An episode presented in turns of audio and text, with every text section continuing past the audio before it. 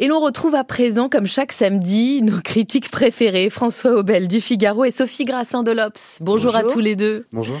Pour vous aider donc à choisir le film, l'expo à aller voir cet été, la musique à mettre dans vos oreilles, on commence avec l'un des deux films les plus attendus cette semaine.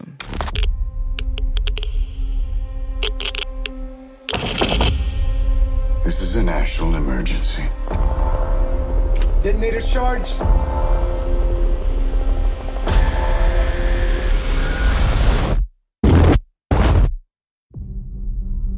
Un film qui raconte l'histoire de la plus terrible des inventions, la bombe atomique, considérée comme une urgence nationale, on l'a entendu dans cet extrait aux États-Unis pendant la Seconde Guerre mondiale, dans une course à l'armement contre les nazis.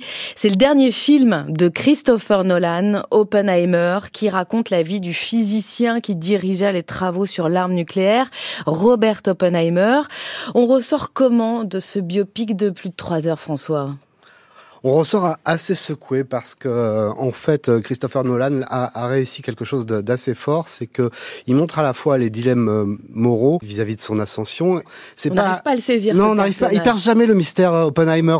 On, on, comprend son angoisse, on comprend ses dilemmes, mais on n'arrive pas à savoir ce qu'il pousse à cette course à l'abîme.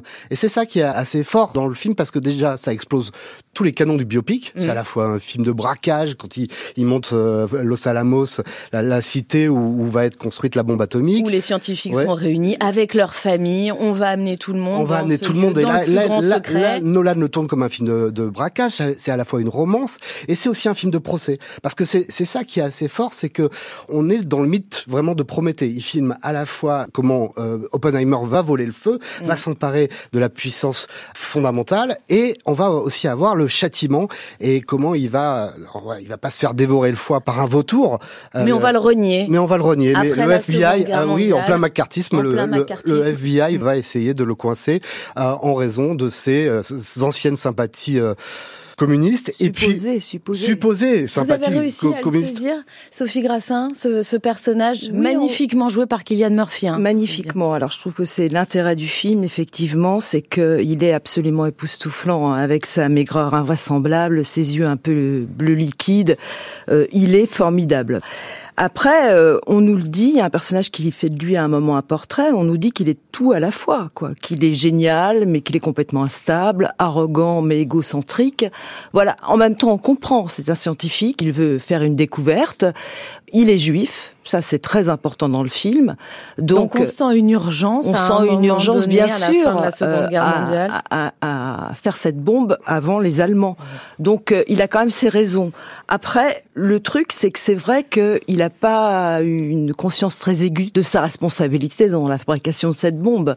C'est ça qu'on a du mal à saisir. On a l'impression qu'il l'a au bout d'un moment. Ben, on a l'impression qu'il l'a et en fait, c'est remords qu'il tire. ce qui m'intéresse, c'est la oui, façon. mais il regrette rien. Ouais, mais c'est la façon dont Nolan va entrecroiser ses récits. Il va jouer avec la chromie, il va faire en couleur la vie d'Oppenheimer, en tout cas telle qu'il l'imagine, et puis euh, en noir et blanc, c'est des séquences que j'aime beaucoup, la vision des détracteurs. Et c'est ça qu'on voit, c'est vraiment la marche vers le Capitole et la roche torpéienne ensuite et sa chute. Et, et moi, ce qui m'intéresse là, c'est vraiment la façon dont euh, on voit tous ces dilemmes moraux et comment à chaque fois, le chemin s'ouvre sur la psyché de Oppenheimer et sur la psyché de l'Amérique, qui est, avec son culte du héros. Et justement, c'est ça qui est assez fort dans le film de Nolan. Il y a une scène qui est formidable où il va euh, faire exploser, piétiner le mythe du héros, où Oppenheimer est euh, là après la guerre. La bombe est tombée sur Nagasaki, d'abord sur Hiroshima, et euh, il est applaudi à tout rompre. Et lui, il est pris d'un vertige face à ces gens. Euh, une vision cauchemardesque. une vision cauchemardesque. 200 000 morts et des gens qui l'applaudissent. Et je suis d'accord avec Sophie sur Kylian Murphy, qui est formidable. Qui est formidable. Qui, sa beauté angoissante, mm. je trouve, porte tout ce paradoxe d'Oppenheimer. Absolument. Après, moi, je trouve que le problème du film, je suis pas tout à fait d'accord avec François, c'est qu'il nous cueille avec les visions épileptiques que Oppenheimer a des atomes et de, et de la fission nucléaire. L'écran est mangé par le feu et on a tenté des procès à Terrence Malick pour moins que ça, quand même. Le son est assourdissant. Euh, la musique systématiquement C'est-à-dire que les rares silences, c'est des déflagrations, en fait, dans le film. Et puis, alors, on n'attend pas de l'auteur euh, d'Inception ou d'Interstellar euh, qui shahide pas sa chronologie et qui nous fasse de la pédagogie. mais là, quand même, le film manque beaucoup de simplicité. C'est vrai qu'en termes de pédagogie, il fait vraiment aucun effort. Nolan. Il fait, voilà, voilà, il fait aucun effort pour nous préciser, nous donner des, nous donner le sous-texte. Mais bon, ça reste quand même un, un vrai bon film. Oppenheimer, le dernier Christopher Nolan dans les salles de cinéma cette semaine. Allez, on va passer à vos coups de cœur. Deux expositions pour vous deux aujourd'hui. Sophie, la vôtre, c'est Paris Animal au pavillon de l'Arsenal à Paris et qui dure jusqu'au 3 septembre exactement. Alors c'est une exposition assez passionnante qui retrace la place tenue par la faune dans la capitale depuis l'époque gallo-romaine.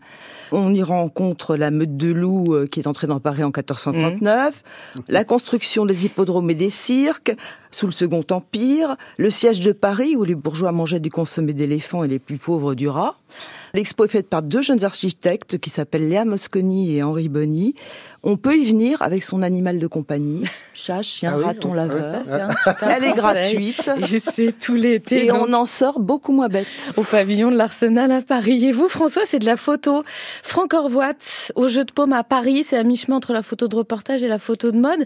Voici ce qu'il cherchait en pressant le bouton de son appareil. Il y a une seule chose qui m'intéresse, disons, dans la photo, que ce soit miraculeux. Si c'est pas miraculeux, une photo, ça ne m'intéresse absolument pas. C'est miraculeux à chaque fois les photos de Franck Orvoit. Ouais, dans, dans l'exposition à Paris, le monde de la mode.